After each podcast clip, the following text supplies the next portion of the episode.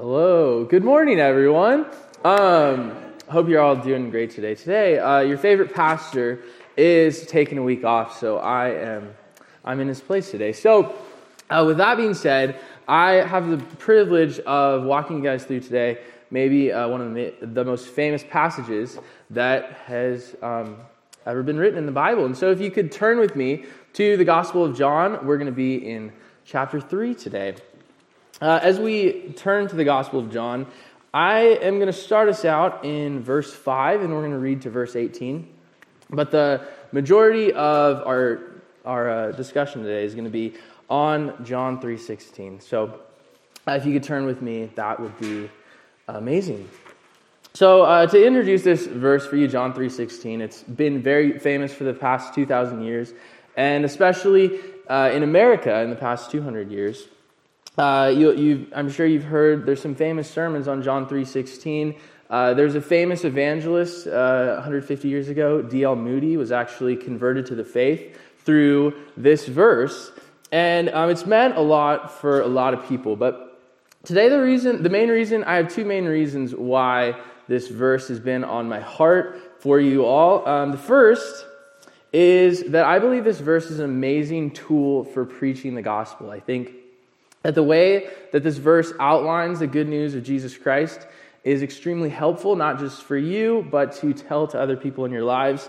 And then I also believe that uh, it is a great time in culture uh, to revisit a verse like this. I'm sure. I don't know if you are used to it by now, but we as Christians, we keep having our favorite words from the Bible taken away from us. This happens all the time. I'm sure um, you'll see uh, someone, I don't know, campaigning for something or uh, signing a, posi- a, petition and they stand for things that maybe you're about. Maybe they'll say we stand for truth here. Uh, maybe they say we stand for justice. And I want you guys to think about how sometimes these words that we love so dearly um, are being kind of twisted.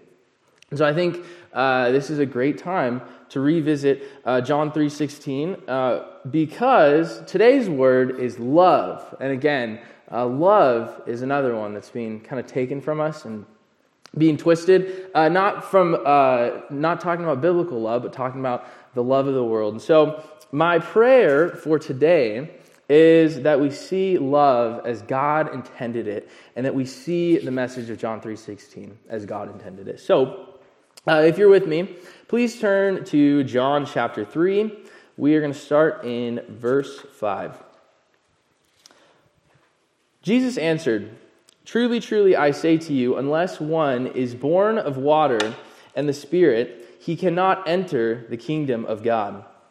That which is born of the flesh is flesh, and that which is born of the Spirit is spirit.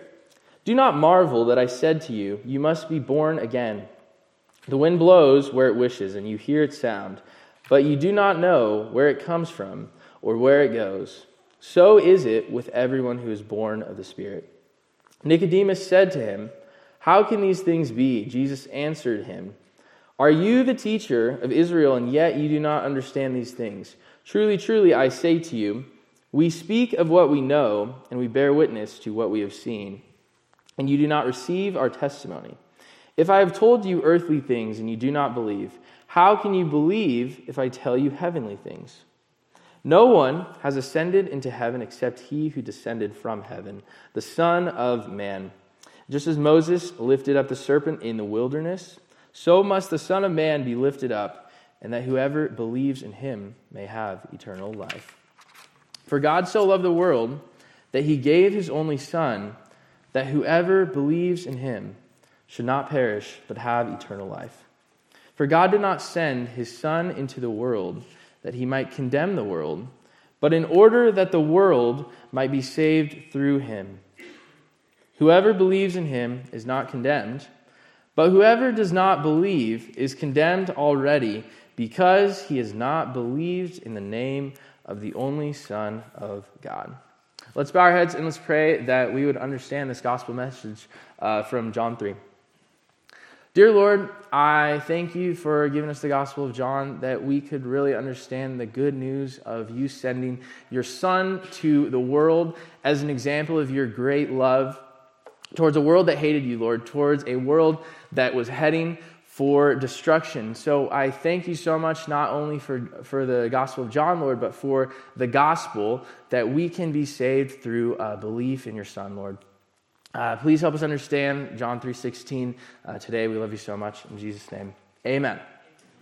So, before we get started, I wanted to kind of give you a quick little uh, general summary of the first 21 verses of John uh, 3, just so you uh, can see where John 3.16 is fitting in, and so you can make sure I'm not, I'm not preaching out of context here. So, we start out, and we have a man named Nicodemus who comes to Jesus, and this man named Nicodemus, he was what's called a Pharisee.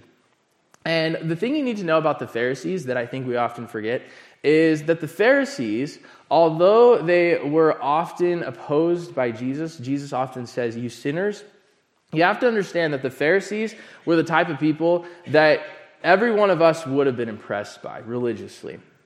You have to understand that they had all the marks of a good follower of Yahweh. And so, because of that, not only is Nicodemus a Pharisee, but he seems to start off John 3 in a very humble way. And so he almost is your perfect candidate for someone who would be qualified to enter the kingdom of heaven, if that makes sense. Very, seems like a very good guy. And then uh, the second point is that Jesus brings up how can someone enter the kingdom of God? How can someone get to heaven? It's a great question. It is what John 3 is all about. And the astounding answer that he gives here is that one must be born again. And we'll talk about that more in a second.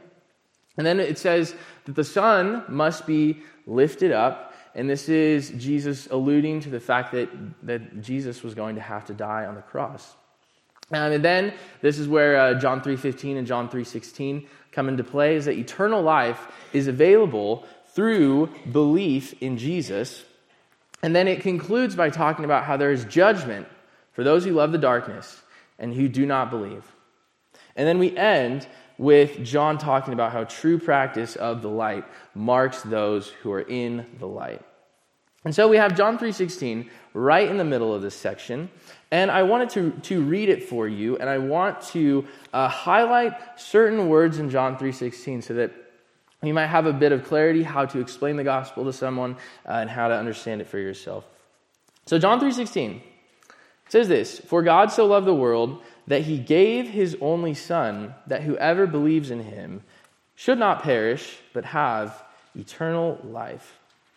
So today, uh, I have three life-changing truths from John 3:16 so that you might have a clear explanation of the gospel. I've outlined it like this. First, we have the selfless love of God. Secondly, we have the sacrifice of the Son. And then third, we have it explained that salvation is through belief. And so I want to go through each of these sections uh, for you today. So the first one is the selfless love of God. We find that in the first section. It says, For God so loved the world. And this explains the selfless love of God in doing something. And the first word we have is for. And when we see, when we see a verse and it starts with for, we have to understand that, again, we are um, cutting off a sentence. We are finding a verse, and if you don't understand the previous part, then you're probably taking it in a way it's not to be meant to be, if that makes sense. And so when you see the word for, you have to understand uh, that he has just called Nicodemus that he needs to be born again, okay? And this is, this is a term in Christianity. You're, uh, you're born again. And I want you to consider, real quick, the wildness of the statement that Jesus would say, You need to be born again. Imagine you have a car that you love so much. Imagine it has sentimental value to you and you love it so much, but it doesn't run well. And so you take it to the mechanic and you say, I would like you to look at my car and I would like you to fix my car, please. And let's just say the mechanic gets back to you and he says, Here's what we're going to do. We're going to take your car and we are going to go out to the desert and we're going to blow it up. And then we will go to the dealership and buy you a new car. Right? Do you understand? Like, would you be offended by that? This is what Jesus is saying to Nicodemus, a person who seemingly has all the qualifications to enter the kingdom of God. And that is what this verse starts out as is that we come to God and we say, Here's my life of works, here's my life of qualifications, here's everything I've ever done. What should I fix to be qualified for your kingdom? And God says, uh, Everything. You need to be a completely new person. In order for you to enter the kingdom of God, you need to be completely not you, right? So that's where we start out today. Fun, right? Very kind of offensive, to be honest. Uh, and then we get to uh, John 3 14, and uh, Jesus alludes, it says, And as Moses lifted up the serpent in the wilderness, so must the Son of Man be lifted up, for whoever believes in him may have eternal life. And so, John now, or Jesus now, uses this illustration from Numbers, where there's a story where uh, the serpent, there's a, a, a bronze serpent that is lifted up so that if an Israelite is bit by a snake, they may look at the serpent and may be physically healed. And so it's showing that just as there was physical healing in the Old Testament, the Son of Man, which is Jesus Christ, would have to die on the cross so that whoever believes might have eternal life. And we get to John 3:16, and I believe that this is starting a new section that is not said by Jesus. I think some of your Bibles may have it in red letters. And again, there's debate around this. I think that this is John the Apostle explaining the conversation that Jesus has just had. But I would like to point out for everyone that uh, it really does not matter in terms of how we see the Bible. There's a movement right now, and it's gone on for the last few years called red letter Christianity. It's kind of a, a movement in liberal Christianity where people will say, I will listen to the Bible if Jesus directly said it. But if one of the apostles said it, if Paul wrote it, I can question it. And uh, we believe that whether Jesus said this or whether John says this, it is absolutely perfect and absolutely uh, authoritative for us. So it says, For God so loved the world. Uh, this word so is, some people are taking this recently as instead of saying, For God so loved the world, people have made the argument that it should say, For God in this way loved the world. And there's a few Bible translations that'll actually take it that way. I believe the Holman Christian translation, as well as the Christian Standard Translation, which I do appreciate that, especially for our culture who likes to say, uh, God loves me, so this will excuse any action I do, or um, kind of twist God's love. But I think the ESV here has it right. It says, For God so loved the world. And it's talking about not only did God love the world in this way, but God loved it so much, or God loved it in such a surprising way there's a pretty similar construction we have here in Galatians 2:13. You don't have to turn there, but uh, it kind of shows some. It uses the exact same wording, and this is a section where there's a false teaching going around. It says this, and the rest of the Jews acted hypocritically along with him, so that even Barnabas was led astray by their hypocrisy. So the sentence here is trying to tell us that Barnabas is surprisingly led astray because Barnabas was a very smart guy. Barnabas was generally wise. And so it's very surprising that Barnabas would be led astray by this. So if you turn back to John 3:16, you kind of get what John 3:16 is saying. It's saying even more this love for the world is incredibly surprising.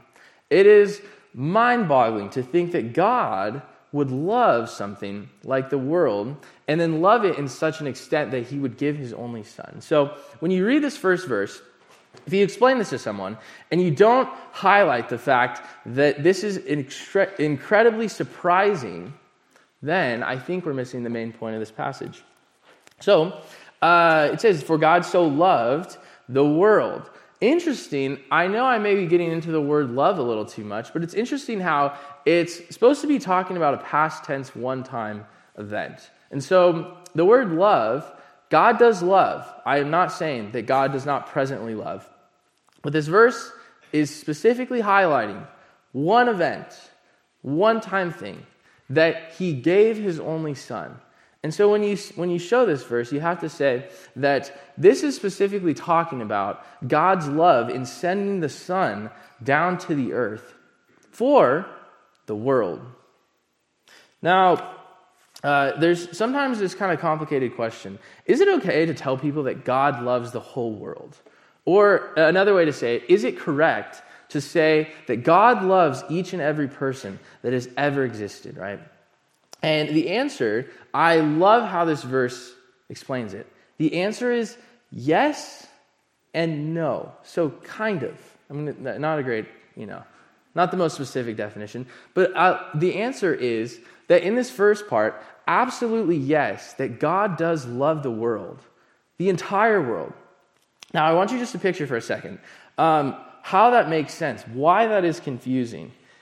It's because the world is so evil, because the world is so against him. And when we talk about, is it okay to say that, that God loves every single person? The answer is yes, but in this verse, you have to define what that means, right? Here's the example for you. If, for example, if a boat is offered and given a life raft, is that a gift for the entire boat? Yes. But is that gift effective if you don't get in the life raft when the boat is sinking? The answer is no. And so you have to be honest with people. When, when you say God loves you, you must define the fact that God loves you in the sense that He has offered a chance to escape perishing. Okay? And we have to, we have to specify that. So the first thing we see is the selfless and surprising love of God. How did it happen? Through the sacrifice of Jesus. It says this He gave his one and only son, or he gave his only son. Again, this word he gave is it's a one-time thing. It's a past event that happened once. And I want you just to consider as you think about God giving his only son, is there any more confusing idea in Scripture? I think a lot of times people like to get caught up in certain things, such as, for example, the Trinity how we'll never be able to understand it, or maybe the problem of evil, or some other difficult questions of the Bible, I think as Christians we have to realize this is the most difficult question is how in the world does it make sense that God would give his only son to the world? Romans 5 7 states this for one will scarcely die for a righteous person, though perhaps for a good person one would even dare to die. But God shows his love for us in that while we were still sinners, Christ died for us. Since therefore we have now been justified by his blood, much more shall we be saved by him from the wrath of God. For if while we were enemies we were reconciled to God by the death of his Son, much more now that we are reconciled shall we be saved by his life. I think we have to remember that sometimes we see ourselves as Christians and we are uh, we are special in God's eyes. We are I'm a Christian, so of course God loves me. But we have to remember that you, when God first loved you, were an enemy of God. This is why it's so surprising. God gave his only son for a world that hated him. So, let's talk about the word only son.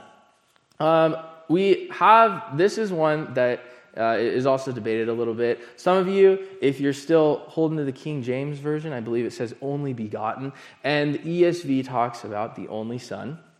And uh, the, the translation only Son, I think, is okay. I think it's very helpful if you say, um, God so loved the world that he gave his only Son. It's pretty helpful to explain that to an unbeliever, a new believer, that Jesus was the only Son of God the only one who could accomplish this. But I think if we don't translate it only begotten, then I think it actually it robs the text of a little bit of depth, right? And so, actually, surprisingly, I'm I, I like the King James version for this. Not not very often, but I do here, right? Um, so, a couple of things I want to point out for you is that the word only begotten that was actually this is the majority opinion for, throughout the last 2000 years and the word only translated from here is actually only become popular in the last 200 years, really, which is kind of interesting, the timing, because Two, 200 years ago, a lot of other things were starting up, such as Mormonism and the Jehovah's Witnesses. And so I think maybe us as Christians, we overcorrected in saying that the word only begotten is not right because it is, again, twisted. It was happening back then, it's happening now. It was twisted to mean that Jesus was a created being, that Jesus was not eternally existing, right? But there's actually kind of an interesting uh, point that is being made by only begotten. If you um, go to Psalm chapter 2, verse 7, you could turn there if you want, but um, it says this I will tell of the decree the Lord said to me, You are my son, today I have begotten you. Kind of interesting because this verse is talking about Jesus. And clearly in Psalm 2, it's not Jesus being created, but it's Jesus. It's essentially a coronation. It's saying the new king is here. Very cool because in John chapter 3, uh, I don't want to make you turn back there, but here we are. Turn back to John chapter 3. The central question is how do you get into the kingdom of God? And it says that he gave his only begotten son so that you could enter the kingdom of God. And I think that gives us a little bit of depth that I think if we go with the new translation, I, don't, I, I think we lose that a little bit. So, uh, first one, uh, first point we have is the selfless love of God. We see the sacrifice of Jesus Christ. And now we're looking at salvation through belief in Jesus. Essentially, how does this universal love translate towards you actually being saved? Let's read it. It says this for God so loved the world that he gave his only Son, that whoever believes in him should not perish, but have eternal life. The first section is whoever believes in him. This is, I, want to highlight for you, when you preach the gospel, you have to show that this is something that includes everyone, but is very exclusive as well. Let me repeat that. It means it is, we preach the gospel to everyone.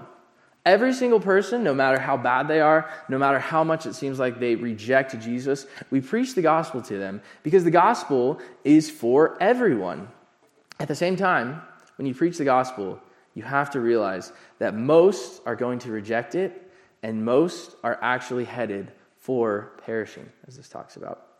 So, whoever believes in him what does the word belief mean? I am going to spend some time on this word because it is so important that we understand what this word actually means and that we don't read our English idea of belief into this section that is so important because it tells us how to have eternal life. So there's you have to ask yourself the question, what type of belief is this? Right? Because if you don't have the right type of biblical belief, then you're not saved. Okay? There's two views mainly that are on this about what type of belief it is in Christian circles.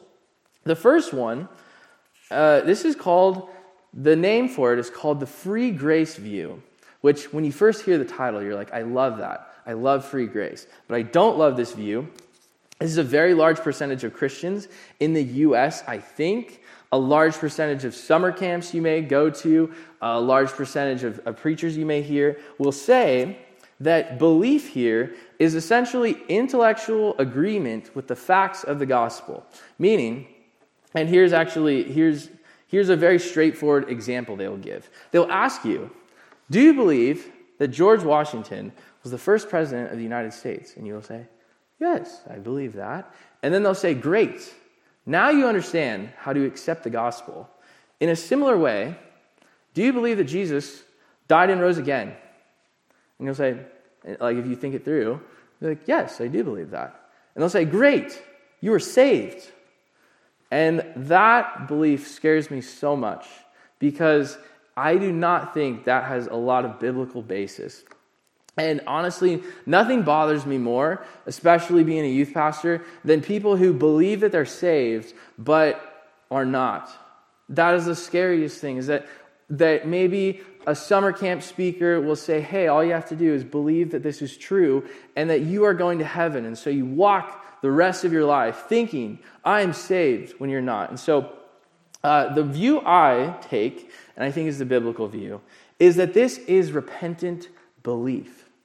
Another way of saying this, and this is what I think that this verse says, is believing in rather than believing of or believing that. Meaning, believing that is simply you're believing the facts of the gospel. But believing in, and we'll get to, we'll get to this section here, but it involves allegiance to Jesus Christ.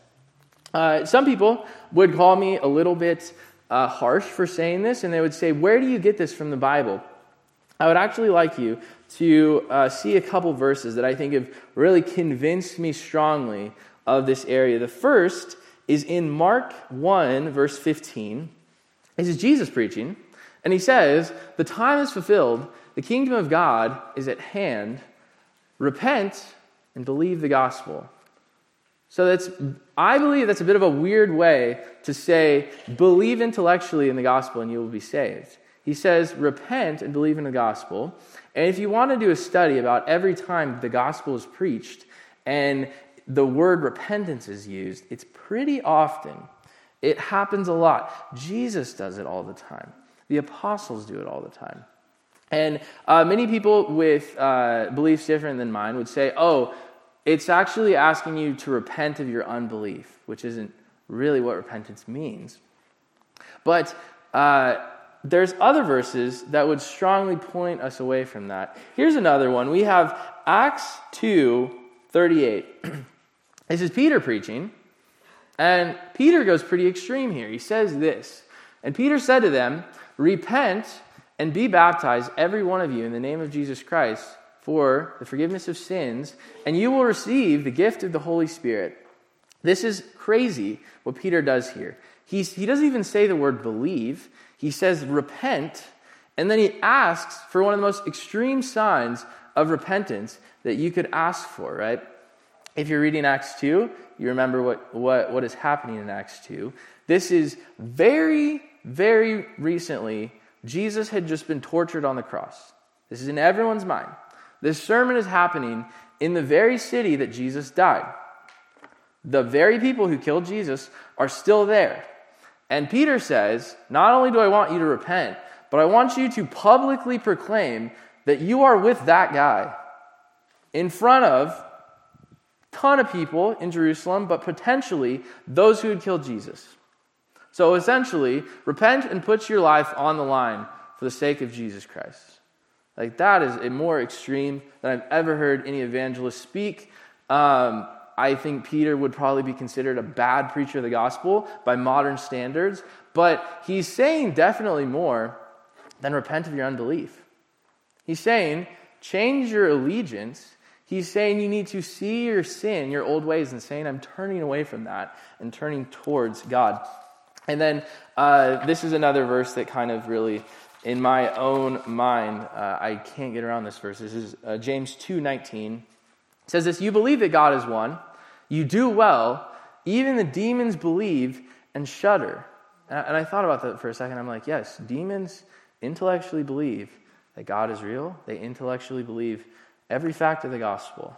But demons do not have their allegiance with God. And demons are not going to heaven.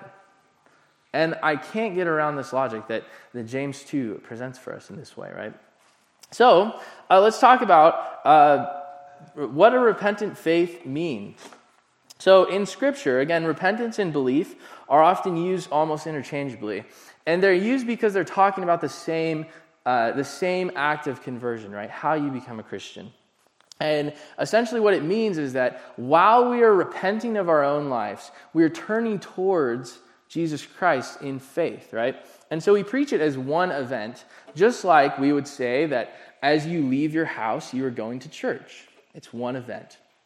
And I think that when we preach the gospel, and this is uh, what I do for the youth group, is I will always say, repent and believe, because I think there is a lot of confusion around, uh, around the word belief. I think a lot of people have been told that because they believed in the facts of the gospel, they're saved. And I don't think that is true.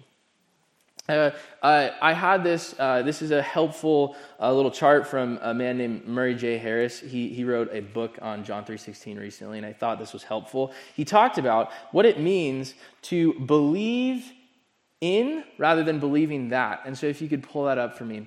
Um, believing that, it deals with facts, it deals, it involves the mind, it involves recognition of the truth, can be momentary, alters nothing, and is a natural experience, and it is, is a prerequisite, which means that you definitely have to believe that the gospel is real to be saved, right? You can't, for I don't know how this is even possible, to believe in another religion but somehow repent of your sin. It doesn't work that way. But it is a prerequisite, meaning uh, if you just believe that Jesus existed, or you believe that Jesus died, or even that you believe Jesus rose again, does not save you, unfortunately. And I think when we live in Christian areas, or when we live in a place where Christianity is free to be preached, I think this is the bigger problem: is that uh, belief is understood, but repentance is not. Whereas in John 3:16 it says believing in and if you could turn for there, it says believing in deals with a person, involves the heart, it involves allegiance to Jesus, the truth, must be continuous, alters everything, is a rebirth from above, and is a proper out- outcome. I really appreciated this explanation because it shows, again, this is what a true Christian looks like. And it's not perfection, obviously. We all backslide, we all have our struggles, but this is more what it looks like. John 1 1, or 1 John in chapter 1, it says that if we say we have no sin, we're lying. So it's clearly not talking about perfection. But we have to ask ourselves, and we have to, to, to kind of think through people around us do we say we're saved, but it's not, it's not a repentant belief? It's just it's just belief. It's like you believe in George Washington in the same way you believe in Jesus Christ. And I think uh, it's a sad reality of uh, some places uh, that I've been uh, these days. So it says, back to my explanation.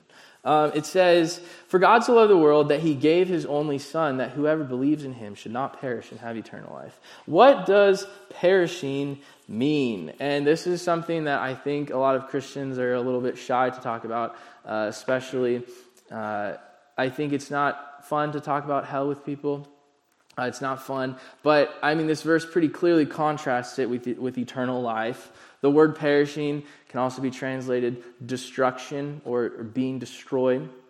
And um, it's pretty clearly talking about the fact that the natural road for every single person is hell, right?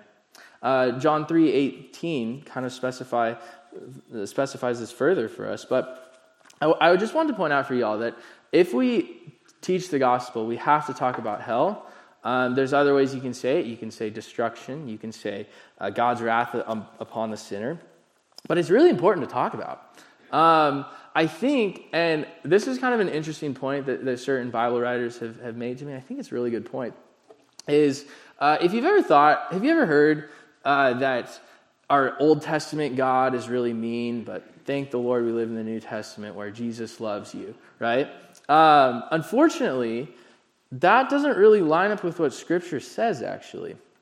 If you search the Old Testament and you find punishment, you'll find that punishment is pretty light compared to the New Testament. Did you know that the Old Testament barely talks about hell? Did you know that in the Old Testament, when there's punishment, it's generally speaking going to be uh, there's famine in the land or you're, you're captured by another country. It's pretty light compared to the New Testament.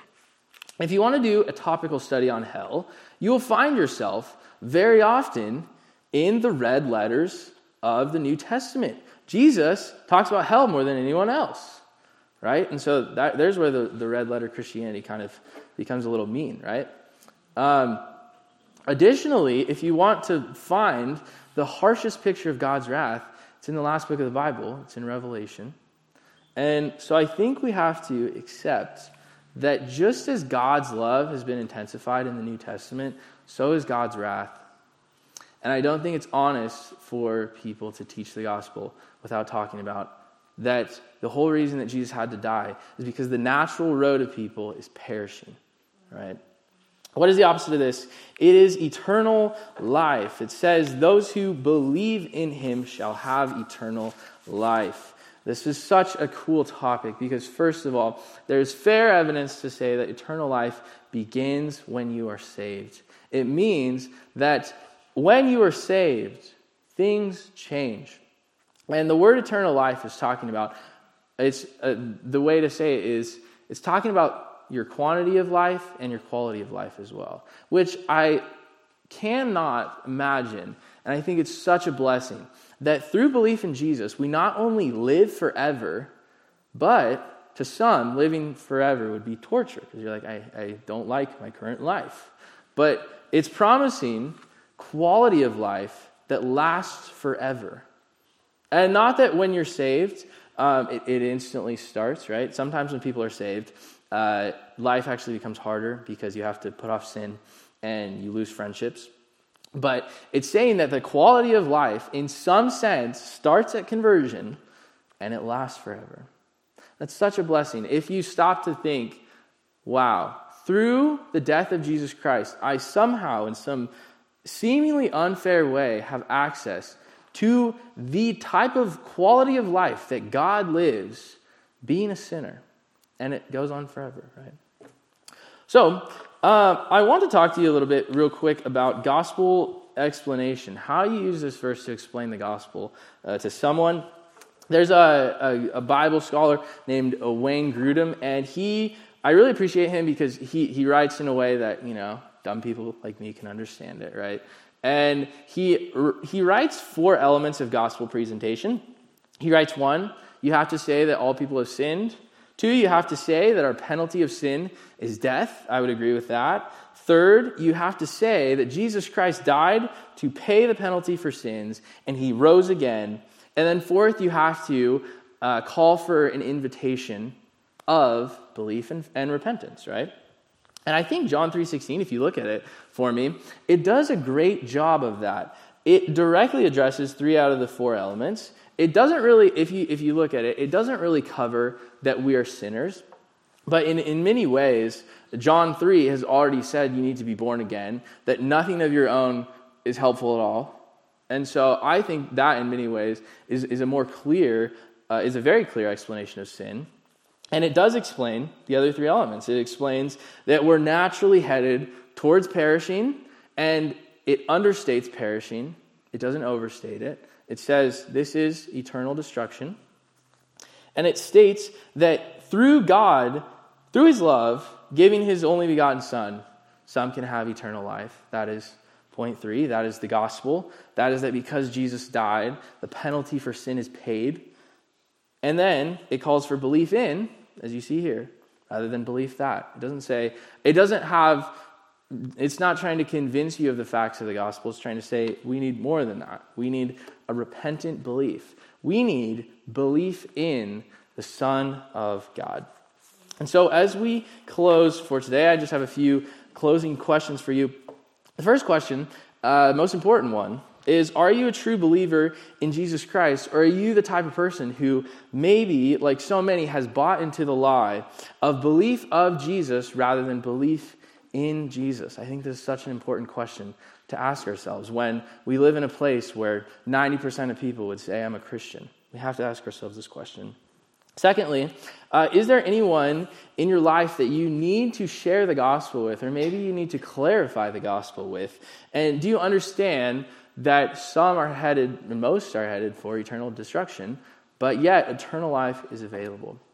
And the third question I have for you today is Are you in awe of the love of God for a world that hates Him? As Christians, we need to be walking around confused, in awe of the fact that a holy God, a perfect God, would love so great, give the ultimate sacrifice for a world that hated Him so much. Let's bow our heads and let's uh, close. Let's pray and thank the Lord for his great love for this world. Dear Lord, uh, I thank you for giving us John 3 that we might have clarity clarity about what the gospel is, Lord. About the fact that you love the world so much that you would send your Son, Lord, to pay for the sin of the world, Lord, so that whoever might believe in your Son would be saved. Lord, I pray that we would be honest, honest preachers of the gospel, Lord, um, to a world that primarily does not know you, Lord. I pray that we would preach boldly, and I, um, I pray for salvation for those in our lives who do not believe or maybe uh, think they believe, but it's not uh, a belief of repentance, Lord. Um, I pray for this church uh, that we would grow to know your gospel more and more. In Jesus' name, amen.